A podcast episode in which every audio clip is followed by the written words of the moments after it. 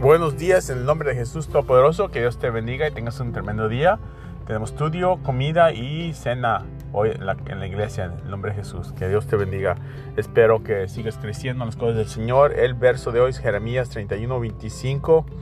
Porque les he dado descanso a esos que te mortifican, gozo a esos que tienen pesadillas. Que Dios nos ha bendecido en el nombre de Jesús. Sigue adelante, sigue creciendo y no te desanimes, no te desanimes. Que tengas un día tremendo, bendecido. Estamos en la iglesia, estamos allí.